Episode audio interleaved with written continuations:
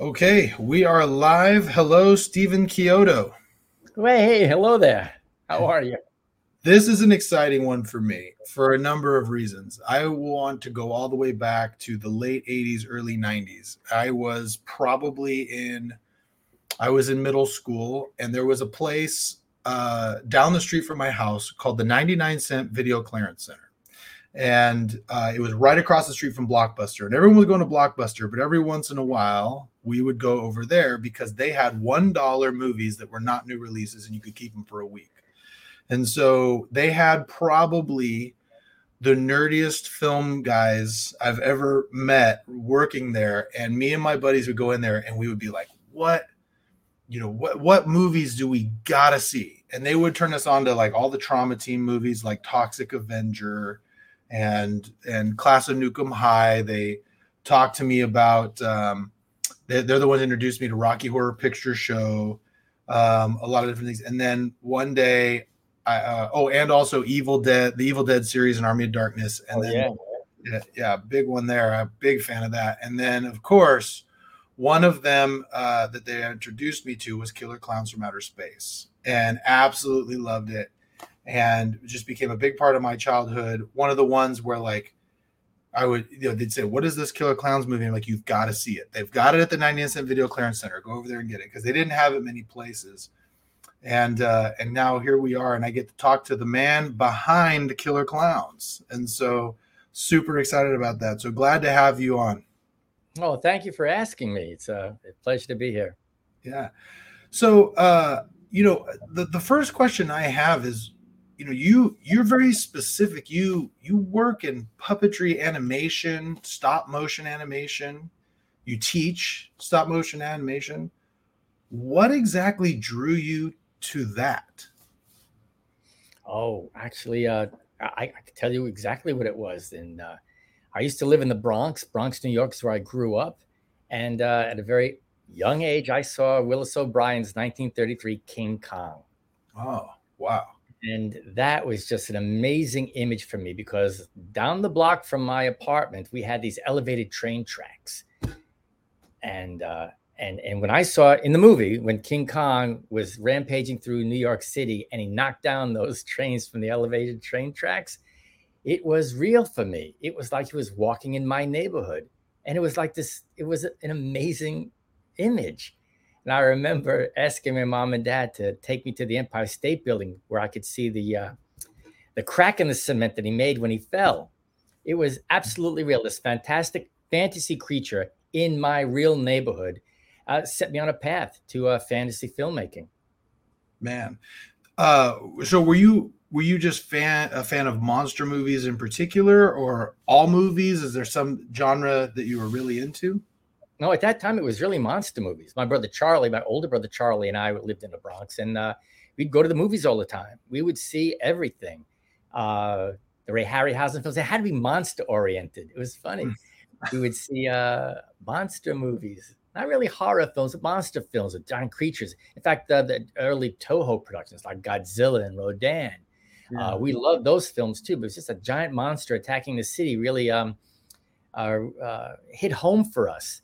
But, but it was interesting. It was something different. Even as a, at a young age, we knew there was something different between, let's say, the Japanese monster movies and the effects work of Willis O'Brien and Ray Harryhausen.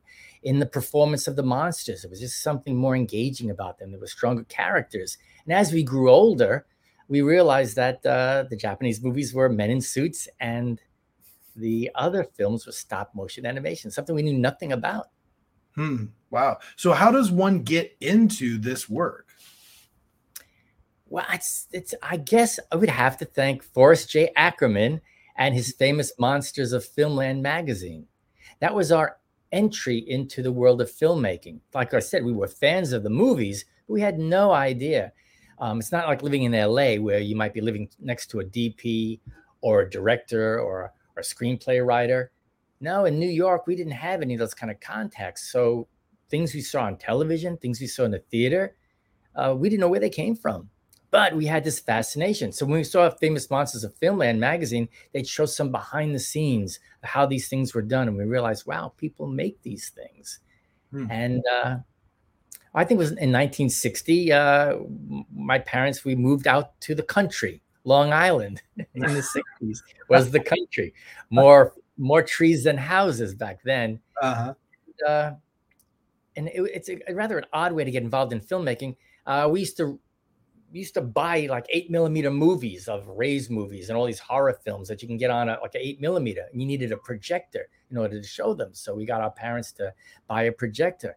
But instead, they they bought like a camera projector type kit. Hmm. So Charlie went up in the attic months before Christmas and saw that we had a camera and a projector. And we started designing, making movies. We started doing puppetry and and and taking our models and our blocks and our army men and dinosaur models and started making movies. And little by little, we learned how to animate frame by frame, stop motion with an eight millimeter camera. And I was like 10 years old. Charlie wow. was 12, and we were making movies in the basement. Wow. That's awesome. That's so great. What I love about that story right there is that, you know, you had a dream, you had a passion from a very young, young age, and you pursued it and it's obviously been successful. Yeah, very fortunate. I mean, I mean, I tell my children and and and everybody I know, my students as well, follow that passion. If you can follow that and find a way to earn a living, you're, you're being a, in a good good spot in life. And many people don't. Maybe some people aren't as lucky and they don't find it or they don't pursue their interests for other reasons. But uh, I've been very fortunate in that respect. That I just had this passion never as an opportunity for a job, never for a way of making money. It was just a form of play that mm. I did as a child. And it's just what I wanted to do without any regard to any financial impact. Do you ever wake up? You, sorry to interrupt you, but do you ever wake up some days and just go, I'm living the dream. Like I'm doing what I always wanted to do. I'm getting to play with these animations and, and do these things. I mean, does that ever hit you like that?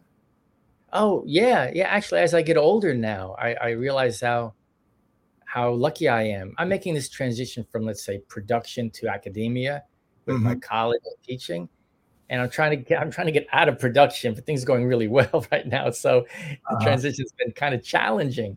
And I'm thinking, I said, I've had a I've had a pretty good creative career. So many people come to Hollywood and you know they work for other productions and they do, and I we, and and you work for other creatives and it's really satisfying but to come to a new city not a not not a local and actually carve out a career.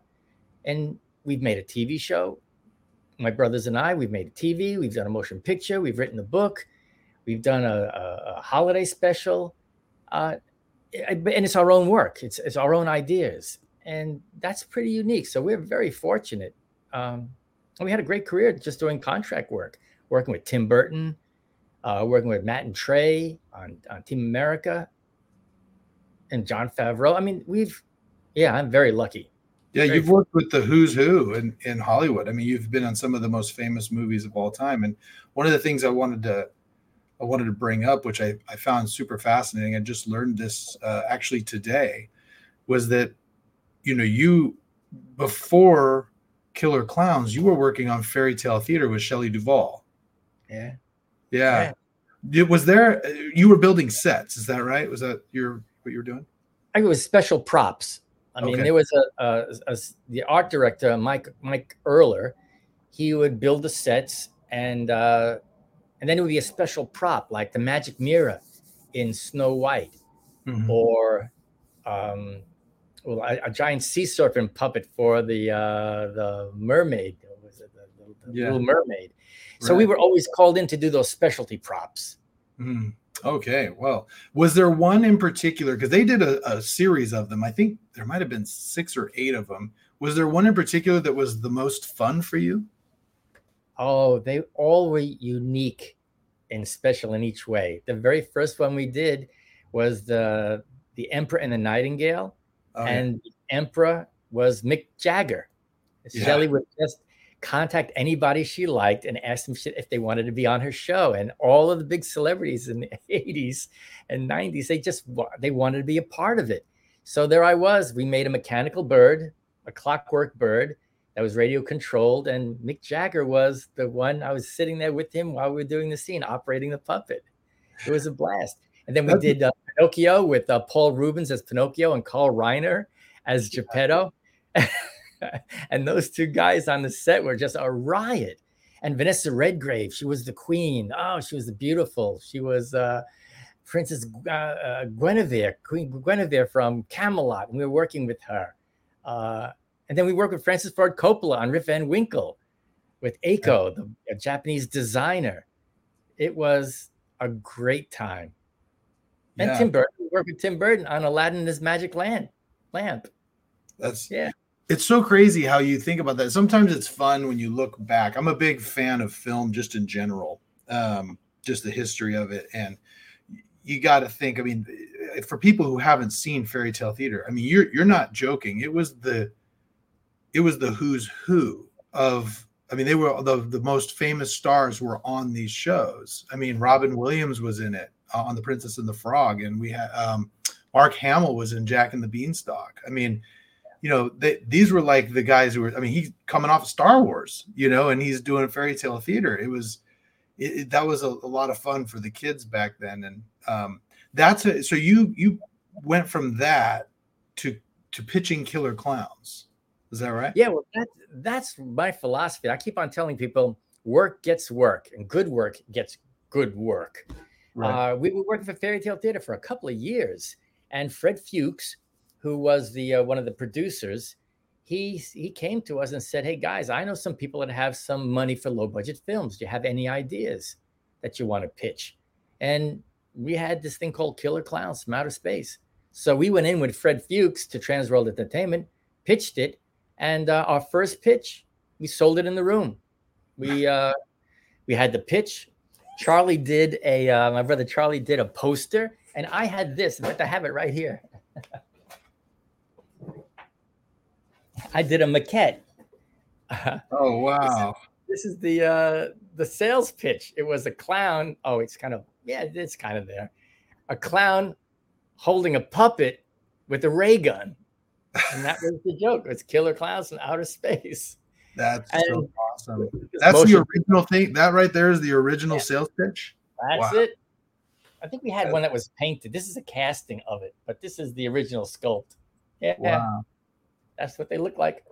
That's so explain because there's a lot of people who don't probably understand the pitching process. How rare is it that you sell in the room I mean, how how how, how that, that had to have been rare, right? Oh well, over the, the course of the last 35 years of my career, I've yet to sell another feature film, so it is rare. and it was just so dumb. We went in there, we just pitched this idea. Uh, and pitching, for those who don't know, it's just presenting a concept. You talk about the storyline, you talk about the characters, and if you have the skill set like Charlie could paint and I could sculpt. We actually came with some kind of uh, oh, visual aids to kind of show them the concept. Uh, and when we sold it, we said, "Wow, this is easy." but we've never been able to do it again. And mind you, we've been pitching since. Oh, we've been pitching. It's like a second occupation for us. It's a sideline. We come up with our ideas. We go around. We start pitching ideas and stuff. And it, uh, well, sometimes it works. We pitched uh, a TV show to CBS in the 90s called The Amazing Live Sea Monkeys, and we got that on the air. Nice. Uh, we pitched uh, Alien Christmas based on a book that I wrote with Jim Strain. Uh, and uh, Jon Favreau liked it, and we pitched it, and we got a Netflix special. So it's worked over the time, but it's not as easy as it was that first time we did it. Right. Well, let's let's talk about that because that's the thing. You that there had to been stars aligning there because I do know you you were doing that movie in a time that's so different than now because you could make a movie and not do necessarily great in the theater, but then you have VHS, which could create kind of like a a cult follow. Like there was a video rental market where you could you you know that's where a lot of the cult classics came from, right? Yeah, but it's interesting. It's it's doesn't seem so unique. I'll tell you the analogy here. You're right. In those days they had the blockbusters they had the video outlet and they were looking for content desperate content to kind of fill the need once you rented a film what more do you have they, in order to keep the businesses going they needed new content all the time that's the reason why we got funding for killer clowns it really mm-hmm. was unbeknownst to us according to the executives and the financial people, it was a direct to video thing. They just mm-hmm. released it in a couple of cities around the country without putting a big theatrical push behind it because they made a million dollar sale directly to, let's say, the video stores. Mm. Very disappointing to us, but that was the model. Now you go now 30 years into the future, here we are at another realm where you've got streaming services, mm-hmm. Netflix, mm. Hulu, all of these guys, Amazon, looking for content. So now it's the same thing, or at least it was in the last six years or so. Now it's kind of cutting down. They're spending billions of dollars on content to fulfill their library so they can become the number one streamers. Mm-hmm. So it really is the same exact thing that happened in the 80s is happening now with a different technology. And you're going to see, okay, who's going to win the streaming wars? Who's going to be the new content provider? But it's given everybody an opportunity, like it gave us in the 80s. It's giving young filmmakers who don't have a track record who might not get the big budgets for, let's say, the, the major networks mm-hmm. or a major theater chain or a studio, but it's giving them an opportunity to make content that they have a distribution for. And even the internet is another way to go too. Vimeo and all these platforms where before, if you made a film, you might get a chance to show it in a film festival somewhere in the in the world. But now you could do content pretty much the same quality that we do with the same equipment, the same software, and get distribution on the internet through a variety of different uh, platforms. So it's kind of democratizing, I think, the creative process. Now you can do content and get it out there. Yeah. Do you do you ever do anything like that? Have you ever tried to just do something on your own? Oh yeah, yeah, yeah. I have. Uh, we have a thing called Channel Eight from Outer Space about alien about a, a, a, pirate TV station on a little asteroid somewhere, stealing signals from all over the universe, and it's just creating this uh, alien content. That's a great nice. idea we've got. Nice. Uh, oh, we have tons.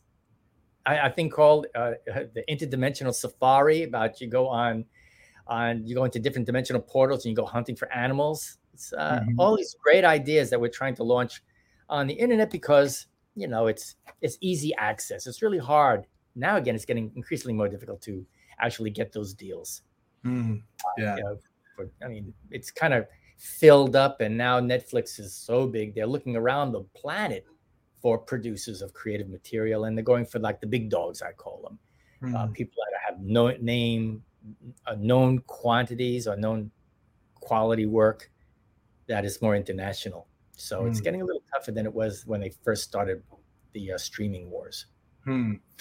Interesting. Well, back to to Killer Klowns. So tell me, I mean, this is your first, this is your directorial debut, right? You pitched this movie, and that on the first shot, they're like, "Yeah, do it, let's go." You don't? Mm. Did you have a script? Or, was it still an idea? How long had you been working on it? Oh, it's just an idea. Uh, I I I was always kind of conjuring up different ideas, and one one day I started asking myself, "Okay, what's the most frightening image I could think of, uh, a scene, and, and I imagine myself driving up a lonely mountain road, and and a car passes me, and I look to see who it is, and it's a clown driving, you know, in a car. And to me, a clown being where he shouldn't be is is scary. And then it kind of launched off from there, from outer space and all that stuff. So it was pretty much just that much of an idea. I think we might have had a treatment. I think we banged together a little scenario based on oh do you remember the 1957 steve mcqueen version of the blob mm-hmm, mm-hmm. yeah i love that movie to me that's the classic 60s sci-fi movie you've uh-huh. got teenagers trying to convince uh, the adult community that there's something out there that's killing everybody and nobody believes them and it's a mm-hmm. battle mm-hmm. so I, we took that framework and we just kind of gave it a loose we, we just put clowns from outer space in there doing um, it's like circus motif and clown gags, what we call cotton, uh, uh, candy coated kills. uh, well, that, that's what I like about that movie, right? Like my kids, my, my boys are 16 and nine. My my daughters want nothing to do with anything that's horror film or clowns. They're scared to death of them. But my two boys, they love it. And what I loved about the movie is, yeah, you get you get a few scares, uh, but it's also pretty funny. And so it's a good kind of introduction into the genre of horror. Um, and so I really I, like that's why my kids, both of my kids, the, this Christmas they got they got Killer Klowns T-shirts because I mean you got so much merchandise out there now. It's like it's more popular now than it was even then. that's really surprising to me. It is more popular. We go to conventions, we meet fans, and we talk about what they like and how they were introduced to the film. And it's very much like what you've said. People who grew up in the 80s who might have seen it on USA cable or on VHS, they've grown up, they have kids, they share it with their kids because it's a good uh, entry into the genre, as you put it. It's not mm-hmm. so scary. It's more, it's really a sci fi comedy with some horror elements. And mm-hmm. I think it's a gateway to that whole horror genre. It's very safe. So it's kind of multi generational now. And, uh, but the fact that it's actually so popular is a kind of a mystery. Why now? I mm-hmm. sometimes think it might be just the crazy world we live in now mm-hmm. that it's so it's so wacky. It's like Alice in Wonderland. It's just just everything is it's like bizarro land and in, in, in, Superman. Things are, are crazy. So I would see people kind of coming to this sense of humor in this film and just kind of saying, "Oh yeah, yeah, this is this is my world now." Yeah, well, and that's one of the questions I asked. I wanted to ask you was because yeah, like the movie in some in some ways is just so funny because of how just for me, I'm sitting there, I'm like, these clowns are coming from outer space and killing like the concept is like ridiculously funny in itself right it's just kind of a funny thing and at the same time you have the horror element because yeah they're clowns they're creepy you know uh yeah. so yeah i just it's it's, yeah, it, it's a spin on something familiar it spins yeah. on it. i mean uh, one of the one of the deep ideas in it is that you uh the way people just surrender their children to the lap of a clown or Santa Claus or something. These these people in costumes and and it's just so it's so foolish that you don't know who these people are and you don't know what their intentions are. So we played with that, with the the the, the social acceptance of these iconic images. They might not be what you think they are, and uh, and like the shadow gag, you know, you see a clown out there performing some kind of entertainment. You you are like moths to a flame. You go to it, and then you realize, wait a second, that clown is not really too cool looking. It's kind of odd. And then it's too late. You're trapped in the jaws of the clown. So we were playing with that kind of uh, social aspect of clowns in our society. right. Wow. So did you ever expect? I mean, what were your expectations as the movie was going on? Uh, did you have expectations on how well it would do? Uh, no, we were brand new to all of this industry. Uh, mm-hmm. Like I said, it's the first feature we made. We we just wanted to make a film that we wanted to see. It really is that simple. And I would encourage people who are making films who want to make films, just do it that way. Don't make something you think people are going to like. Just do what you like. And you'd be surprised if it's a genuine expression with truths attached to it. If it's genuine, I think people will attach themselves to it. I think they'll they'll gravitate to to the project. That's all it was. We filled it with all the stuff that we loved from the 50s and 60s movies. I mean, there's so many iconic images in there that we put a spin on, but they're really um, images that we we were raised on, like Forbidden Planet, a really great sci-fi film. Uh, remember the power chamber, the Krell laboratories down in the burrows of the planet? That's the uh, power chamber in hmm. inside the tent. That whole shot is really based on that. And the cocoons from Invasion of the Body Snatchers and a little bit of Looney Tunes. Uh, there's Duck Tracy when Daffy Duck was Dick Tracy, and mm-hmm. he was going after the uh, Neon Noodle and the bad guys. And you see these footprints. He's following footprints on the ground, and he picks them up like they're like little flat things he picks up. And we put that in the jail cell. So it's a mixture of Mad Magazine, Looney Tunes, sci-fi, oh, and and uh, Laurel and Hardy. nice. Did you did you ever expect that you were going to be the director of a cult classic movie? I mean, could you've ever expected that? Oh no, not in a million years. No, we had no expectations on what it would do. I mean, we liked it. We thought it was a pretty funny movie, and mm-hmm. you know, at one point we thought it'd be a great midnight movie, sort of mm-hmm. like, um, oh, what's that midnight movie? Uh, Rocky Horror Picture Show. Right. I mean, right. so many elements in the film that once you know those silly lines, like what are you going to do with those pies, boys? Um, mm. There's a, there's an interactivity that you could have there. In fact, we did at one convention, we did have like a slightly interactive uh, screening of it, where at one point when Mike and Debbie are, are escaping from the circus tent and the mm-hmm. clown shoots popcorn at them, we had people in the audience with popcorn, and when they shot the popcorn, they threw it in the air, and the whole theater exploded with popcorn. It was great. That's awesome. Where did you do that? Which Comic Con was that at?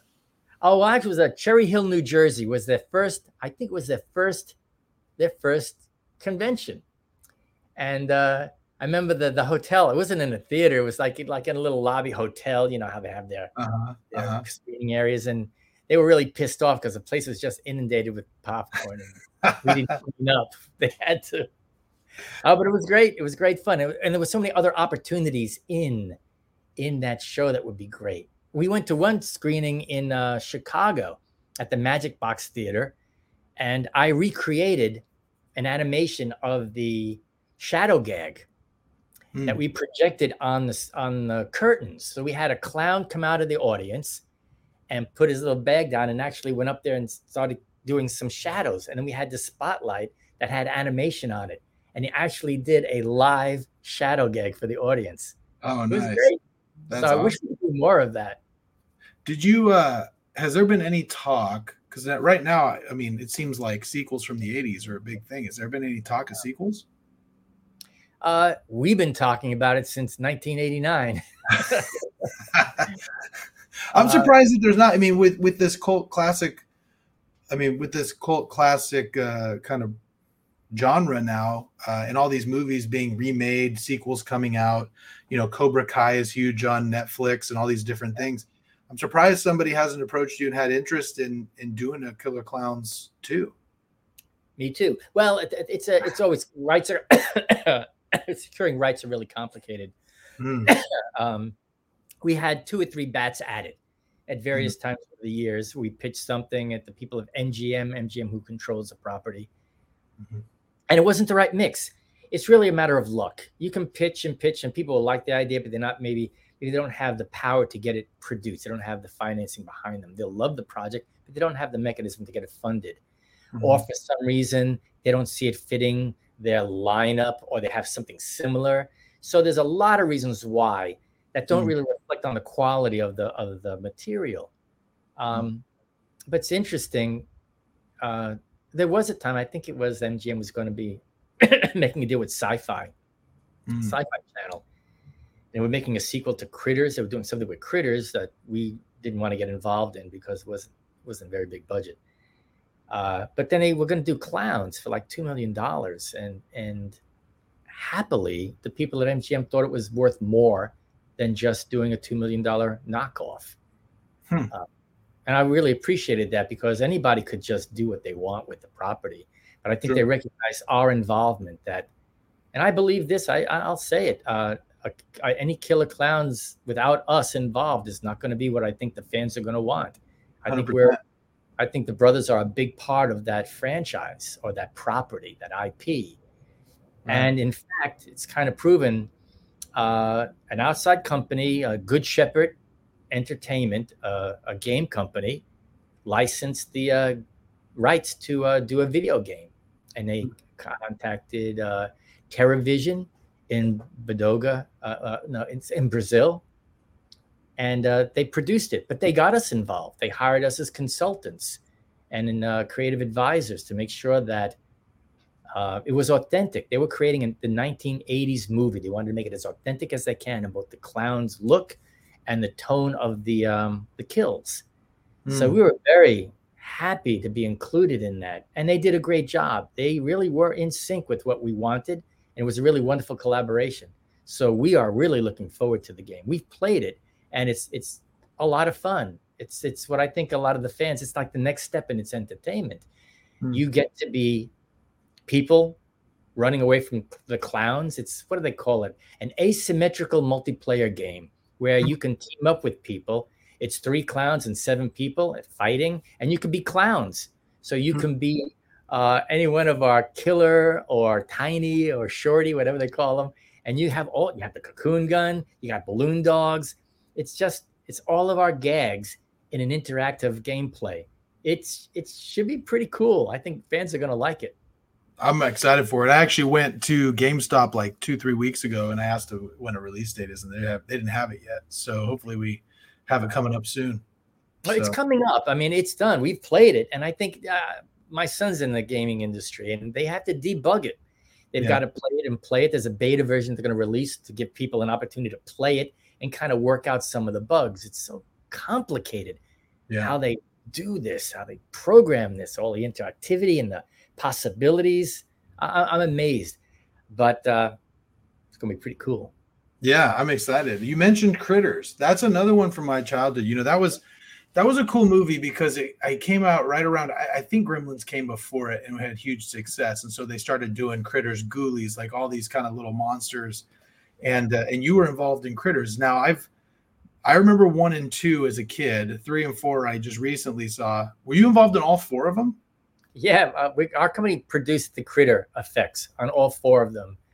Wow. Uh, the brothers were more closely involved with one and two, but uh, when he when when uh, New Line did three and four, we were so busy with so much stuff. We actually had a, a, a another team working with us, and it was a low budget. They were low budget films. It was really hard to produce what I think the vision they had in their minds on on the uh, on the budget that we had for those films. So it, it kind of suffered, I think, a little bit. But they're both.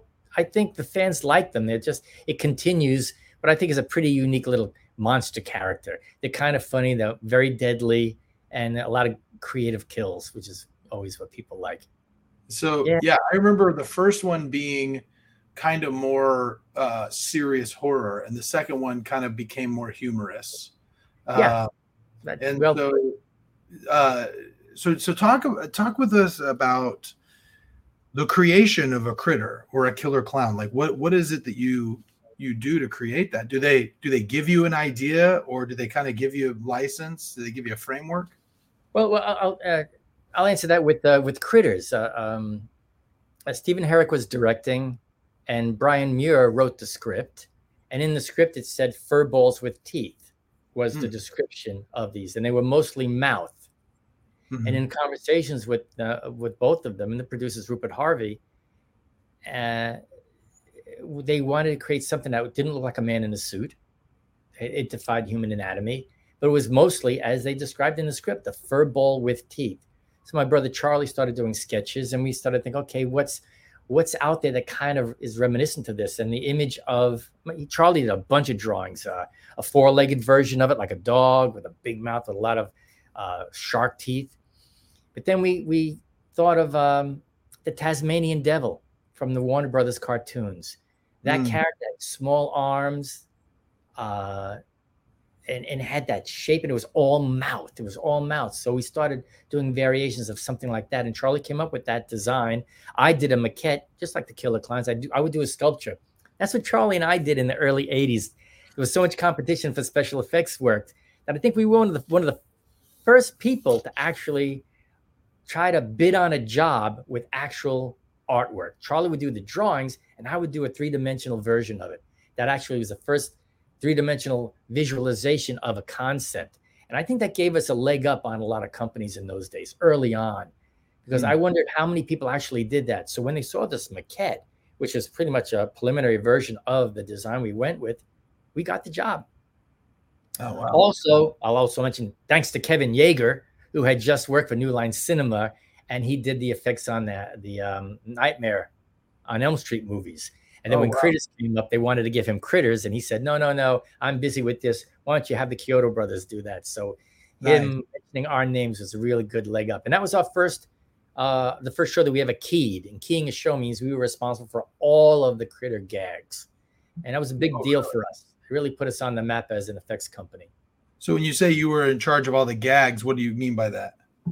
Oh well, uh, you just don't make one puppet that does everything. Uh, mm-hmm. there was uh, different gags in the in the film. Um, the kid threw a firecracker at one of the critters, and the critter puts it in his mouth. We had to make a specialty blow up puppet that actually had balloons in his mouth, so he would go. His cheeks would oh. flare up and balloon up. That's a specialty puppet. And then smoke came out of his mouth, so there was a tube that we blew smoke through. Uh, there were uh, uh, puppets that we threw. There were puppets that we rolled uh, and had turned around the corners. Oh, I have so many funny stories about the high tech and the low tech solutions that we tried to make the critter balls roll on command. And it ended up the expensive radio controlled ball that we developed didn't work on location. So he ended up just creating these balls and we would put a weight inside that was offset from the center. And mm. then we hmm. would roll it and it would go around the corner, depending on which side the weight was on. Uh, really low tech things. But uh, if you look at the film, every time a critter did something, it was usually a special puppet that was made just for that shot. There's one walking shot where the critter walks and jumps into the toilet bowl. That was a critter with a little motor in him, with his legs moving like this. And he was on wires on a trolley, like an overhead trolley. And the power for the motor was through the wires that powered, and you couldn't see the wires, but they powered the legs. And we just made him walk just a quarter of an inch above the ground, and he just scooted along the ground. Wow. That's so one awesome. puppet, that puppet for that one shot. Wow. So when you say you were in charge of all the gags, you mean they had the gags written and they needed you in charge of creating everything? Yes, yes, absolutely. They wrote them and then we had to figure out how we could uh, implement them, get them ready for wow. shooting. That's awesome.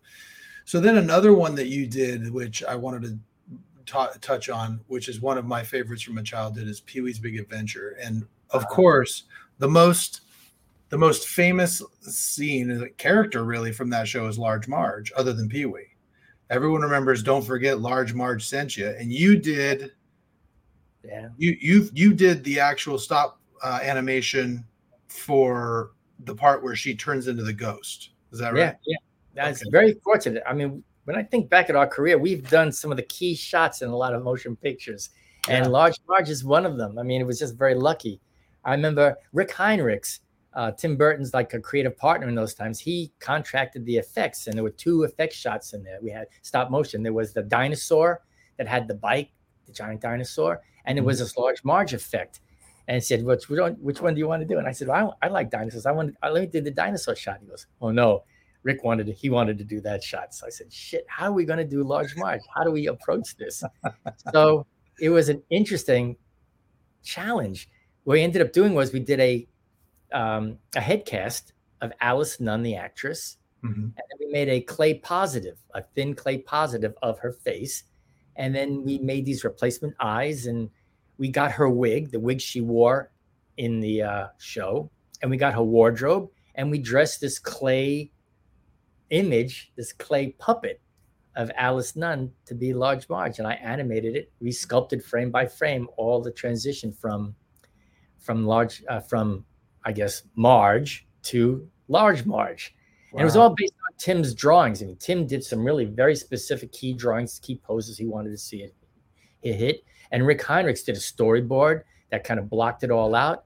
But once the, the change started, it was me hand sculpting frame by frame the, the transformation. It took about 12 hours, maybe. Thir- yeah, 12 or 13 hours to make. Wow. See, that's the thing I loved. You know, we're in this this age of CGI, which has really changed the movie industry, in my opinion. And in my opinion, this is just my opinion. I'm not a, a Hollywood anybody at all, but as a as a, a, a lover of film, almost has become a crutch, and it and it makes me it makes me respect what you and others in in that time frame in the 80s and 90s did to create these things without computers and without all this technology. I mean, to sit there and think that you sat there for 12, 13 hours and just hand sculpted all of the different things to make this transition that became part of this movie that everybody who watched the movie remembers. It's the probably the most memorable scene of the whole show is really something. Oh yeah, I'm really fortunate, very proud of that. It, it's it, it really is an iconic moment in, in a really good film. I mean, the way Tim did this, the entire scene, it just blocked out so beautifully, and that was a really great punchline. Uh, yeah, I know what you mean about CG. I mean, s- computers are a great technology. It's a great tool, could do wonderful things, but I, I think the way everybody's using them now, it kind of homogenizes all the effects under one style. Mm-hmm. And it, when it came to more traditional effects, you saw the hand of the artist, and each studio had a live, different style to to the effect using different techniques. So there was a variety and a handmade quality that you know you know it's not real, but there's something more fun about the the handmade quality of the 80s effects as opposed to let's say the high-end CG, which which is really impressive, but I, I don't think it has the same impact. Uh, yeah. Well, yeah, it really doesn't. It doesn't have the same impact. And on top of that, like I said, it's almost become a crutch. I've noticed that the quality of the story in some of these movies, they're so focused on making these giant, you know, these giant big movies, these giant worlds, and, and the character development. Like, for example, like what they did in the King Kong movies. I wasn't into the the 30s uh, King Kong movie as much as I was. I think it came out in the 70s, the one the one that the Universal Studios one oh yeah, yeah, uh, uh, De Laurentiis. Yeah, and so, but like to to think about how they created those back then versus say King of the Monsters, you know, the the Godzilla King Kong versus Godzilla movie that just came out, still a good movie, but I think we'd all agree like the story and character is a little lacking. You know what I mean? Whereas in these other movies, you know, you you can't just rely on it; it becomes a part of a better story. Does that make sense? Well, yeah, I think so. I think there's a lot of look. I I think it's easy to add production value through special effects to a movie to make it really, you know, an amazing experience. But I think what people can't do very well, don't do very often, is make a great movie with good mm-hmm. good characters and a strong story. That's always a challenge. But as far as quality and image image quality and effects, I think they've reached the top. I mean, they, they can't do much better. It's amazing what they're able to do. I mean, literally, you can do anything now. You really can create any image. But then I feel it is a again is a, a quality to it. It's like a really great cartoon. It mm-hmm. doesn't really hit that reality. Right. Like you know, it's it's it's kind of funny to say, but no matter how real CG is, it's always fake. And no matter mm-hmm. how fake a special effect would be, it's real. Stop motion right. is real. It's a tangible object being photographed by real light, and it's you sense that. Uh, right. CG, as real as it is, there's always some kind of something about it—the gravity, the weight, the way it's composited. There's something that's it's amazing. You get a reaction, but it doesn't have that same reality. Maybe I'm just old school, but but no, well, my... and maybe maybe that's me too. I mean, you know, maybe you know, my my kids always joke about how old I am, but you know, yeah, I and, and I make a point I, you know, as a movie guy to show my kids the movies from the 80s and 90s, you know, those movies that I grew up with, and some from the 70s as well, just because I do feel like those those are good films. They're good movies. You know, they they love going to all the all of the Marvel movies. We go to all of them, all the DC movies. We go to all of them. They love all that stuff. But there's something about sitting down and watching Pee Wee's Big Adventure now and seeing all the things they did and all the things that you created and the way that you created it that's just so different and exciting to watch and so creative. It just seems more you really have to you know it, the computer isn't doing it for you. It's coming from your head you know and you're you're making it real. Yeah it's uh yeah i know. Show your kids things from the 30s and 40s 40s yeah. is a great time for motion pictures, really the golden age of Hollywood. Yeah. Wow. Great stuff. And they, yeah, yeah. Uh, yeah, I, I, agree. It's uh, when I think about the films, it just the tentpole pictures they're making now. I mean, mm-hmm. the, the, Marvel films and all that. They're just really superhero soap operas with big effects. So what they'll do is they'll have a they'll have a character moment, and then they'll fight a fantastic battle. Then that'll stop them to have a character moment. It's not woven in. It's right. like it's comic book, or it's like an amusement park. And to mm-hmm. that, I say, if I want to go to amusement park, I go to amusement park. If I want thrills, right. when I go to the movies, I want to see story and character. So right. they don't really resonate with me. That's not the kind of films I, I go for. Yeah. Is there a, a movie that you would recommend that you would say in the last 10 years was one that you you were like, wow, that was amazing? Oh, well, actually, when I go to the movies, I can probably I read it, I can figure out the plot ahead of time. I know exactly where they're going. I'm more I'm not a real good audience anymore. But uh what's that film? I forget the title. Uh everything everywhere all at the same time. Everything everywhere all at once. Yes. All at once. That was the only film I've seen recently that surprised me. That yeah. had me at the edge of my seat waiting for what's going to happen. A thoroughly enjoyable film that surprised the hell out of me and satisfied me on the character level it, it was it's amazing. It's an amazing film. Yeah, that's one that I I make. I haven't I have not seen it just for been busy, but that's one I definitely want to see. Um, uh, real quick, I want to ask you. Well, I want to talk about a couple more of your movies, but first, you keep bringing up your brothers, and have we ever really talked about them? Uh, you, how many brothers work with you? Is it you have three of you? Yeah, there's three of us. Uh, let's say Charlie's the oldest. He's our art director, production designer. He does all the sketches and uh, all that, all that that 2D work in, uh, in pre-production. Um, I'm in the middle, and I kind of come up with a lot of the concepts. And I was a, I was a stop motion animator early on, mm-hmm. all during my early career, and then I just started, yeah, um, coming up with ideas and and, and directing it, giving it that storyline, the character through lines, and all that. And my younger brother Edward, he would manage our company. He did all of the business affairs at Chiodo Brothers, and then he he stepped up to being a producer, and he's uh he's legit producer. In fact, he produced the animation for Marcel the Shell with shoes on. We got mm. involved in that, oh, and oh, awesome. he was key in producing all of that, getting the animation out for the for the film. Wow, that's awesome. Yeah, so busy, man. Still- well, it's a great time for stop motion. Going back to CG, you've got a generation I'm sure your boys and daughter are they grew up on CG. That was mm-hmm. like the mainstay of their entertainment. And I see this at Cal Arts, the students that are coming in, they've seen that the they wanted they they've discovered stop motion. It's new to them. It's it, it's different than CG. And I think that's why you're seeing this resurgence in the in the in the technique. I mean, we've got Wendell and Wild, you've got Pinocchio, you got Marcel the Shell, all contenders for the Academy Award. Never before did you have three stop motion films up for that award. So I think there's this quality about stop motion, the handmade quality. You sense the hand of the artist in it that I think the younger generation is gravitating towards. So you're going to see more of these films coming out.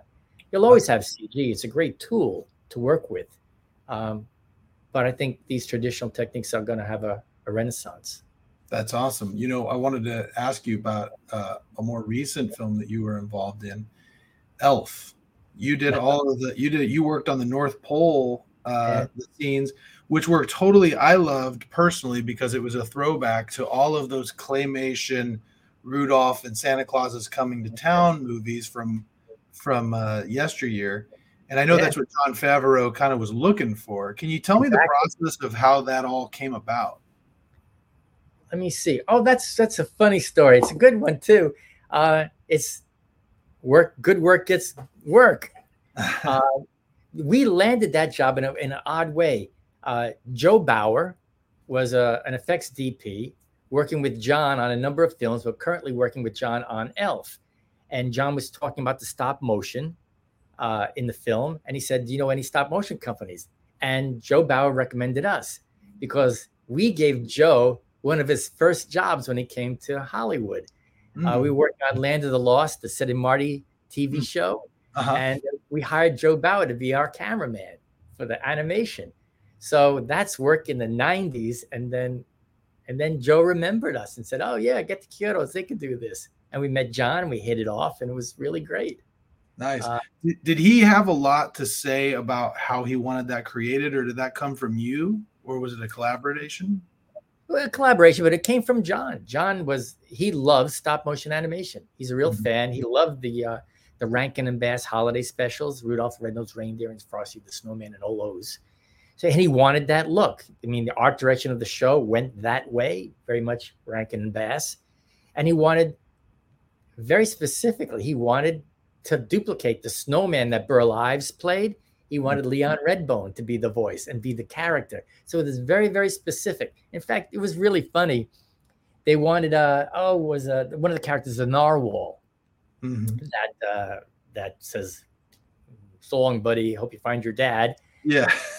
Jon said, and he's great. Jon's just amazing talent. He said when when the when the uh, when the narwhal rises, he wants to see that tusk come up out of the water like the Chrysler building. He wants to be like the Chrysler building in New York. And we're, we're from New York too. He's from New York. So we knew exactly what he was talking about. But my brother Charlie did a bunch of drawings, character drawings of the narwhal. Hmm. And Jon had done like a little little scratchy sketch because Jon can draw. Jon was a, a good cartoonist. And he did this little sketch. So Charlie did like maybe 20, 30 sketches of different characters for the narwhal. And Jon said, No, no, no, not that, not that, not that. He said something simple, more like Rankin and Bass. So then we looked at Jon's drawing. Charlie did one just like Jon's drawing, and that's the one Jon went with. so Jon had a really good sense of what he wanted. It really harkened back to the simple toy-like design of Rankin and Bass. Mm-hmm. And, uh, so that was a lot of fun. We did some great work. In fact, I think they expanded. We ended up doing the opening titles as well. Oh wow, so, that's awesome! And and that whole scene. I mean, just there was there was a magic of that North Pole scene that really pulled the whole movie together. You know. Yes, yes. And there's a TV show on Netflix called Movies We Love, and mm-hmm. they do a documentary of the making of Elf. You should mm-hmm. check it out because it's Jon as a visionary. He had an idea what he wanted to do with this film, and you have to fight for what you want. Mm-hmm. And he fought, and he was right. We even talked to the Elf producers afterwards, and they said, "Yeah, we wanted to make a a Will Ferrell comedy, and they were kind of fighting with Jon, who wanted to make a family um, evergreen. He wanted to make a classic, and Jon yeah. pushed him pushed his way, and he got what he wanted. And yeah, Elf is a, a holiday favorite. It's going to be around yeah. forever. Rudolph, um, yeah, and in fact, and, and our our affiliation with Jon on Elf gave us the opportunity to pitch our Alien Christmas book mm-hmm. that we had written to Jon, pitched it as a special. And when John took us out, we had been pitching it for maybe four or five years before. Mm-hmm. But we never sold it. But with Jon Favreau involved, yeah, we sold it to Netflix, and we got it. We got to pr- produce with John as the executive producer, me directing. That's awesome. So work gets work, and yeah. Jon was amazing. He's a great collaborator, great storyteller. How did you end up on Team America World Police? How much time do you have? That's that's a long story. I think we bid on it as an effects company when they were doing bids for doing the puppets for the show. We didn't get it. You know, we just we had never really done marionettes before, so I can see why another company got it. But during the preliminary, the pre-production, and the first test shoot they did, Matt and Trey were not happy with the performances of the puppet and the team that was doing it. They weren't getting what they wanted. I think the company that was doing it was trying to give them, not the company, but the performers were giving them realistic performances with the puppets. And Matt and Trey said that's not what they wanted. So we were contacted to kind of take over the production. And we read the script and it was outrageous. It was funny. But one of the scenes was the climax was the Korean army and the American army on top of the Golden Gate Bridge with a school bus of children, and there's a big battle on the Golden Gate Bridge. And we said, I don't know how you, we can't do this. This is way too complicated. This is impossible. So we said no. Then they came to us again, and it was changed a little bit, but we said no. It's they had spent a lot of money on it, but there was enough money left to do anything. Hmm. And then we got an offer from one of the executives at Paramount, and he said, "Guys, look, we want to make this movie. We'd really appreciate it if you do this." and and I said, okay. I just wanted two things. I I didn't want my company to go bankrupt, and I didn't want anybody to yell at us because it was impossible. It was really a difficult task. And we said yes, and we did it. We're really happy we did it. It was the most it was the most difficult job I've ever had in my entire career. Wow. But really one of the more more rewarding ones because it's just a blast. A funny, funny as hell movie, great topic and Matt and Trey, you know, those guys are the hardest working guys. You know, you talk about genius uh, uh, here in, in Los Angeles and Hollywood. Those guys are just hardworking guys, and they are they're pretty brilliant. Trey was operating all the radio controls, doing the voice because he was writing the script on a daily basis. He uh-huh. knew the material, and and uh, Matt was over there doing second unit directing. We had like five or six units going at the same time because the puppets didn't do anything. But that's what Matt and Trey wanted. They wanted the puppets to showcase their inability, these, these super police force trying to protect the world, and they're inept. They fight like this.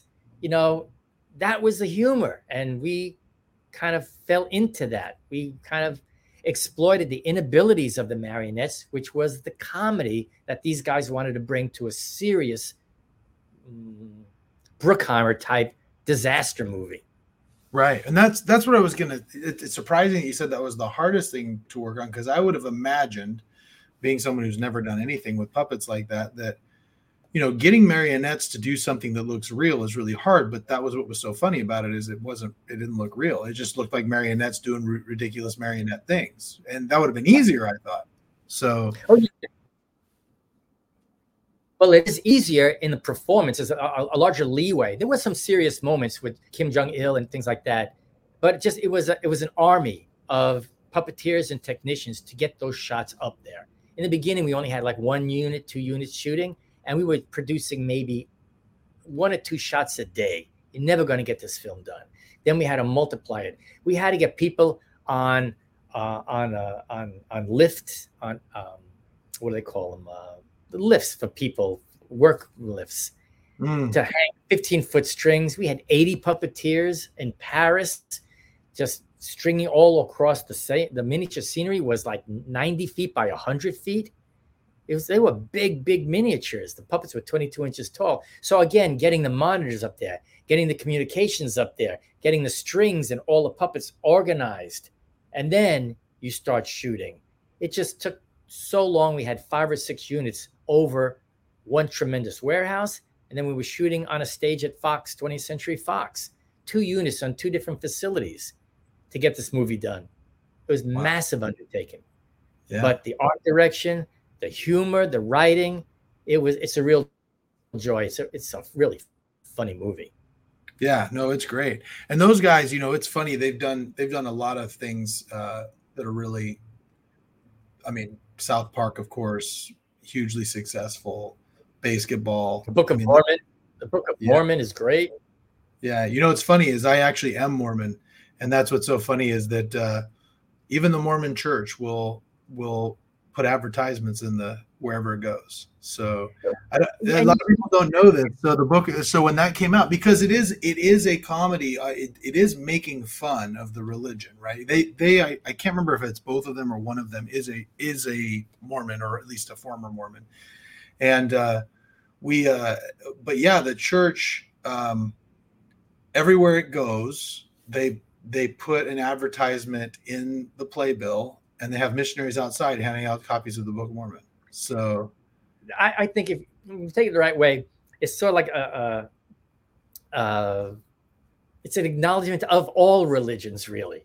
It's yeah. not really poking fun at Mormonism. It's about the whole establishment of these organized religions, and I think there is room to make fun of. But those guys are really clever.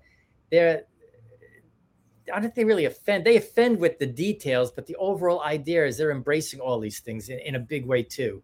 That's I think they're brilliant.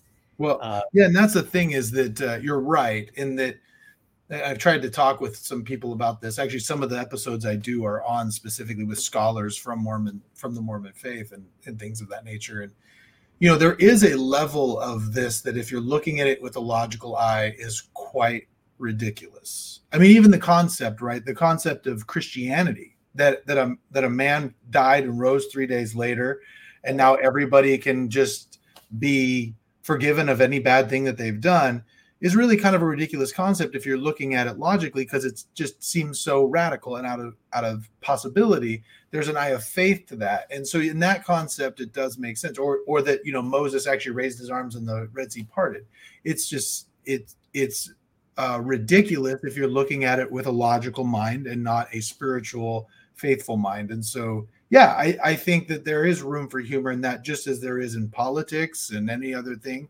Yeah. Um, when people get too offended by that stuff, uh, you know, there's room in the uh, there's room in the marketplace for all of that. So, yeah, just open up open up your your heart and your your mind, accept the humor but your faith is something that is yours and it can't be taken away by other people's uh, opinions you know yeah i should be able to enjoy it all yeah, yeah, and I, I, think also this is just a, a, completely off-topic thing, and we'll get back to to you and your work. But it's it's funny to me. I've been thinking about this a lot because I had I, my last podcast was with a scholar who talked about uh, some of the some of the issue, one of the big issues in the Mormon faith, which is the um, uh, the restrictions on priesthood for black men up until about 1978, and we talked about the progeny of that, and and you know obviously it's very significant. And, and talking with uh, some of my friends, uh, you know, about this, um, yeah, you know, we have to have these discussions, and we have to when people get offended by that stuff, when they when they um, feel the need to just defend at all costs, it it almost comes off like a um, almost like a insecurity in their own faith. Yes, well put. I, that's that's what I would say. To listen, reflect on it, and come to a contemporary understanding of what it means in today's world is something that you could do without losing your faith. It doesn't affect your faith, and if it does, how how deep is your faith? It's, it's, it's right. discussion. In right. that case, I mean, it's uh, it's systemic racism. You have to say, okay, why?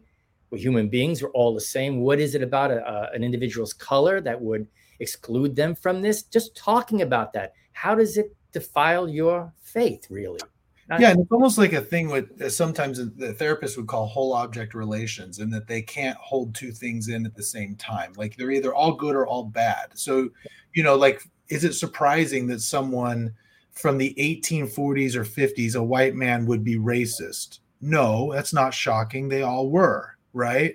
But for some reason, because it's a leader of a faith, we just have to defend and act as though that's not possible. And you go, is that were they really that exceptional? They're a product of their time. And even if you do believe they are a prophet or they are working for God, they can work for God and also be imperfect, right? Well, that's what we celebrate in Christianity that we're all no, not perfect, but right. we're forgiven by this father figure. Okay. Yeah, but I, well put. I mean that that's what it is, and and having that discussion is more inclusive, more engaging, and would just bring more followers to a faith not yeah. pushing people away, which is the antithesis of what I think you want to do with your beliefs. Yeah, um, and, and and that's where it's it's getting, and it's it's going to be interesting. I think, as a Mormon, and in Christianity in general, but especially the Mormon Church, I think it's going to be really interesting to see where it goes in the next 30, 40 years. In my lifetime, it really will be. So yeah, yeah, uh, uh, that, that's right. I wonder too. We're we're having these uh, moral wars right now, morality wars, and and it it doesn't bode well for humanity. I think something's going to happen. I interested to see where it goes.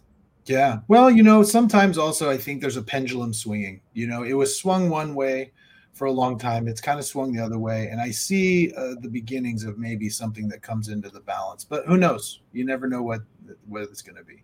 I hope so. I hope it swings somewhere in the middle because either extreme is kind of uh, frightening. Yeah.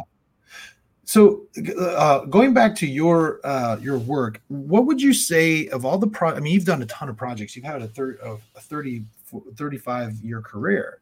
Um, w- was there one that was your favorite? Well, Killer Klowns is a favorite because it was really our naivete in making films at that time. We just did what we wanted to do blindly. Mm-hmm. Given that project now, I'd be more intimidated by it, knowing what you need to do to do that. So that's that's a high point. Favorite? I don't know. Uh, uh, Marcel the Shell mm. at, at this latter part of my career is a true highlight where Team America was like one of the funniest things we worked on and the hardest. But Marcel is the sweetest, I think I'm most proud of that than anything. It's just a, a delightful, wonderful film, and it's a great time for it. It's about family, community, friendship, togetherness, all of that, and it says it in a in the most simple form. I mean, I know Guillermo's Pinocchio has those themes as well, more complex. I think the simplicity of Marcel Shell, the directness of those characters with that material, speaks so well, so gentle to people's hearts that I'm really proud of it. And it, it's Dean Fleischer Camp, the director, his vision with Jenny Slate and Kirsten Lepore, the animation director, boarding all this out, and Nick Paley, the other screenplay writer. It's just the, the collective minds just made something really endearing. I, it, I hope it does well. I hope people are watching that film. It's, it's good medicine for today.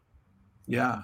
Is there if you had a, an opportunity, like someone came to you, one of the one of the the big you know the the big uh, companies came to you and said, "All right, here's all the money. You get to do your dream project." What would what do you think it would be? Do you have something in mind that'd be your dream? Oh well, I've got two big dreams, and we've been pitching them all these years.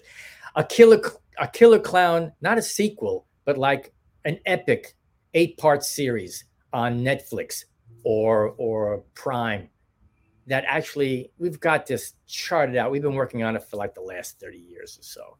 It's oh, just wow. an epic journey with all the characters, new venues, insights into the clowns as ancient astronauts visiting Earth centuries ago. It's a phenomenal epic that I hope we will be able to do. I think the fans would just die for it. They would. Uh, but then we've got this other idea that is just really makes me laugh. Imagine uh, in the uh, the age of discovery, when the world was flat, and you have an ancient explorer going out to prove the world is flat, and discovers that it is, and so I don't know if you're familiar with the Ray Harryhausen films. To me, it's an epic Ray Harryhausen type epic movie with monsters and stuff, but with comedy. It's a bunch of Italians on on a uh, on a ship that go and they prove the world is flat and change the world as we know it in the process. It's epic. It's one of those things in the early. This is the '90s. We had that. We we we were making these low budget movie ideas, writing scripts for low budget movies, and we said, why are we delving into the low budget? Let's do something really big, a big, big, epic movie. So we wrote this thing. We call it the Italian Odyssey. Nice. About a journey of uh, of uh, a, a seaman to prove the world is flat. And uh, it's great. I'm telling you, it's great. It's got the best ending I've ever seen in a motion picture story. Um, I would love to see that movie. If you ever get that off the ground, I I will be there when it comes out. Like, a, well, if somebody has some money and some influence, please come to Chiodo Brothers. We'll pitch it, and it's that would be the one. That would be, make me really happy because mm-hmm. it's great it's just fantastic. Wow. It's it's a world where all the myths and legends of the flat world come alive. That would be that would be a, hero's, a hero's journey. This guy becomes the hero within as a, uh, as a, as he goes through fire. It's great. That's awesome. Now you said you had some kids and one of them's in the gaming industry. Is that right? Yeah, yeah. Uh, my younger boy, uh, Tony, he's uh, works at Skydance. See a Skydance media or interactive. Yeah, they did. Uh, they produced the uh, VR mm, Walking Dead video game. Oh yeah, yeah, that's a he's, fun one. He's a programmer. He, he oh, programs. Nice. I'm going to brag about my son.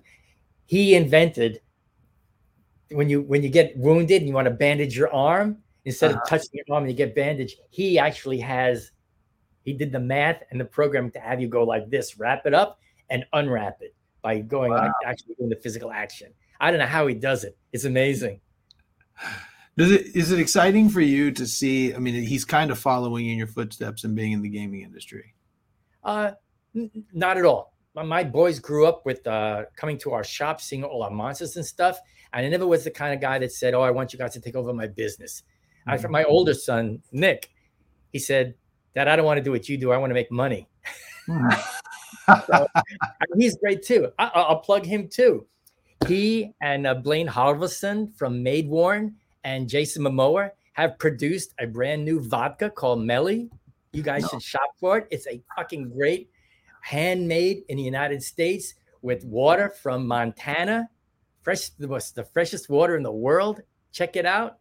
So both I've been very fortunate. My both my boys, they're not in my business. They're doing other things that they love, and they're doing pretty well. That's what's interesting about kids. You know, mine mine are six, I have four, 16, 14, 11, and 9.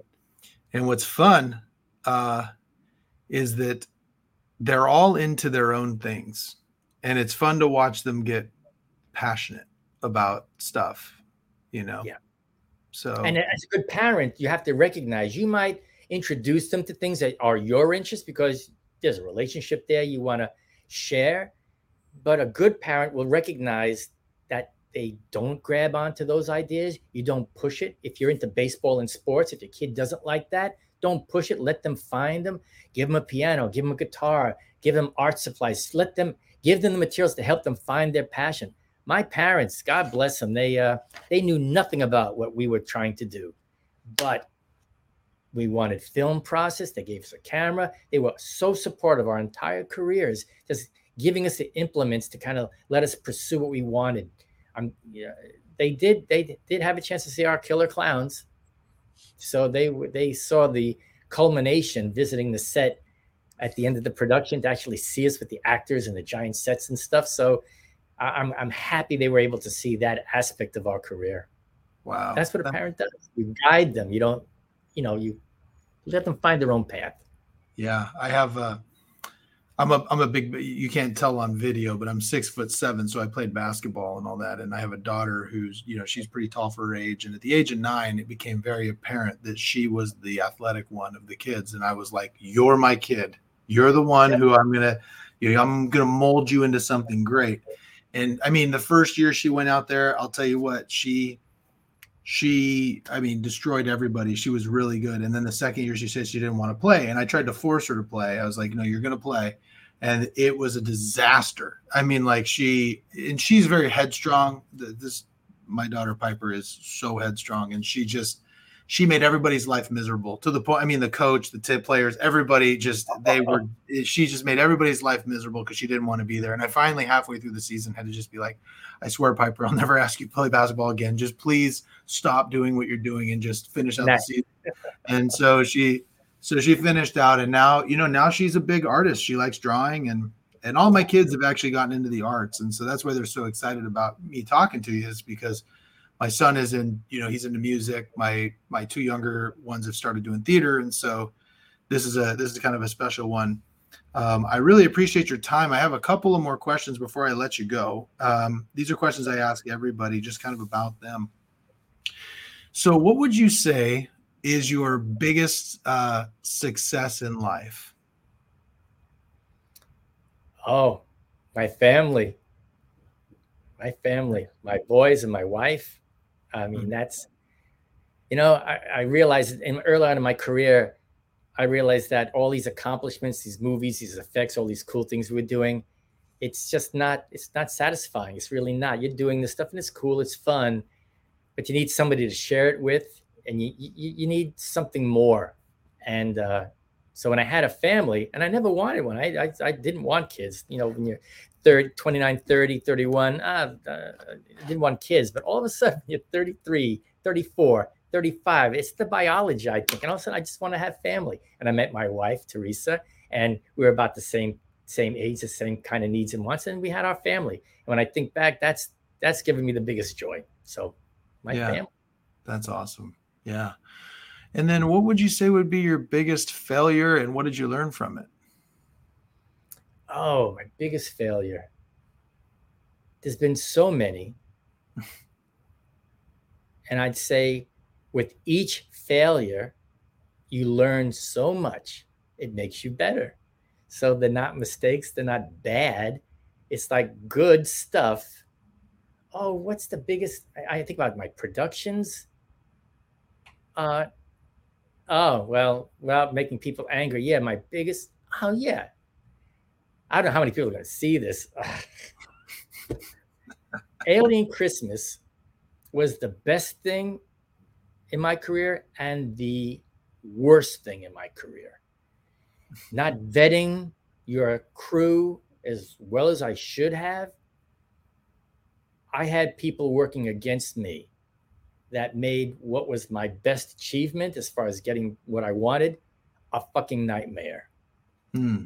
I learned too late, switched it, it turned around. I did uh, what I wanted, but there was a point in there that was the worst. When I think about that project, I, I just get a stomach ache about all the hmm. crap we had to deal with because of some individuals.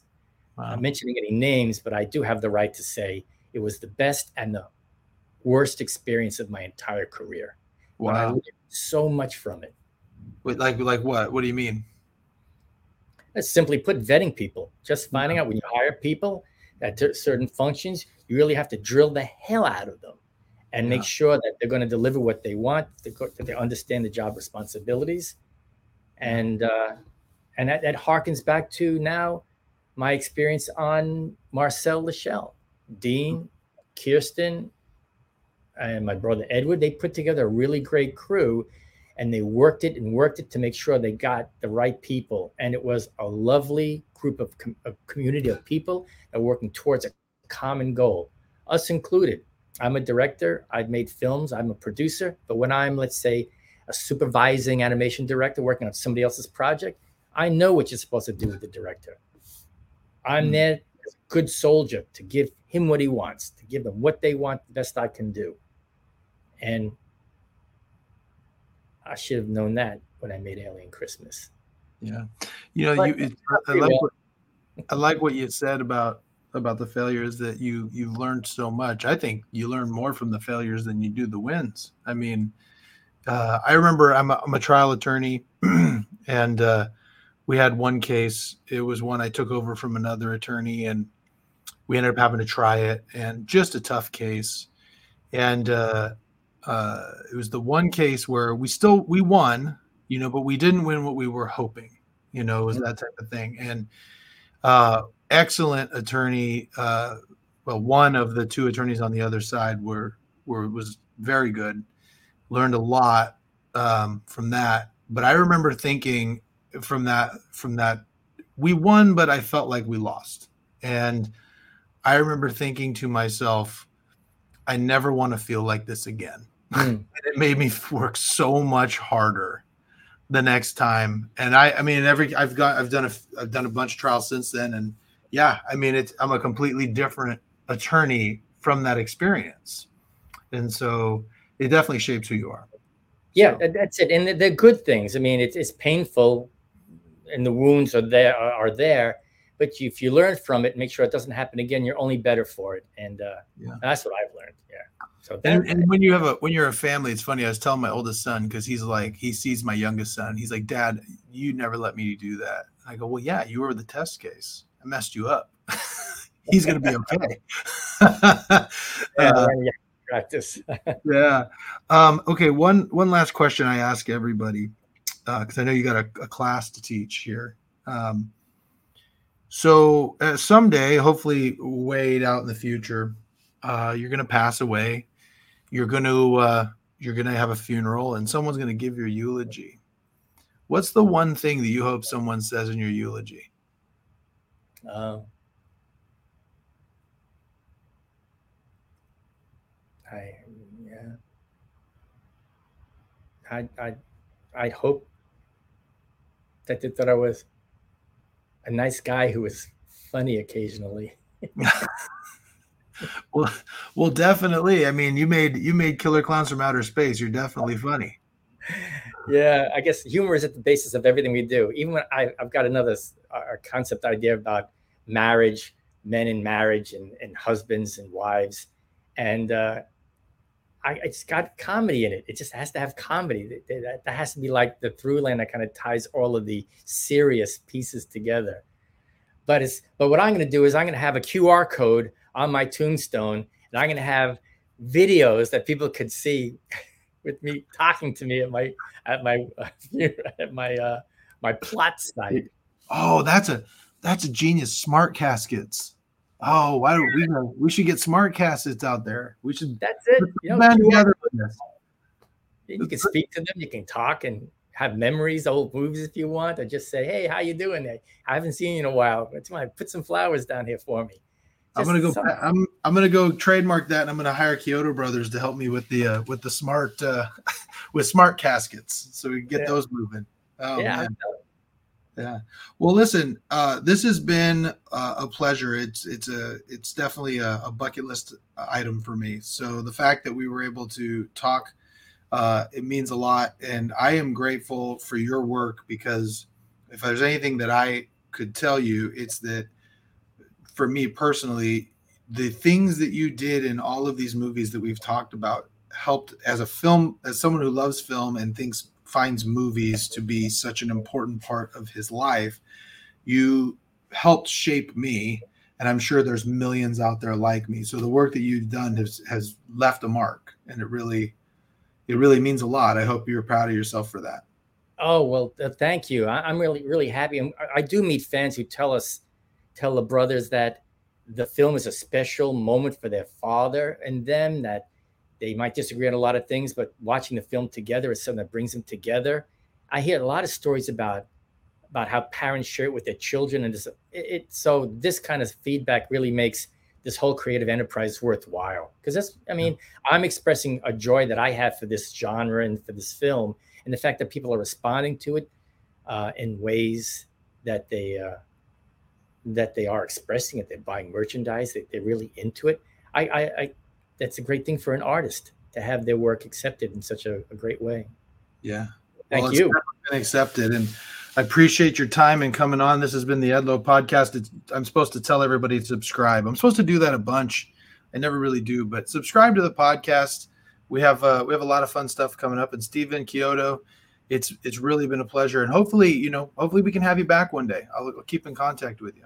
So oh sure, do that after another project. Uh, hopefully, it'll be the Italian Odyssey, or maybe oh, Killer Klown. Uh, stream if that happens, I need to be on the list of of podcasts that you go on to talk about because I would love to see that movie for sure. yeah. All right. Okay. Well, thanks again. It's been a real pleasure. Yeah, it was a great conversation. Thank you. Yeah. Thank you. All right. We'll see you.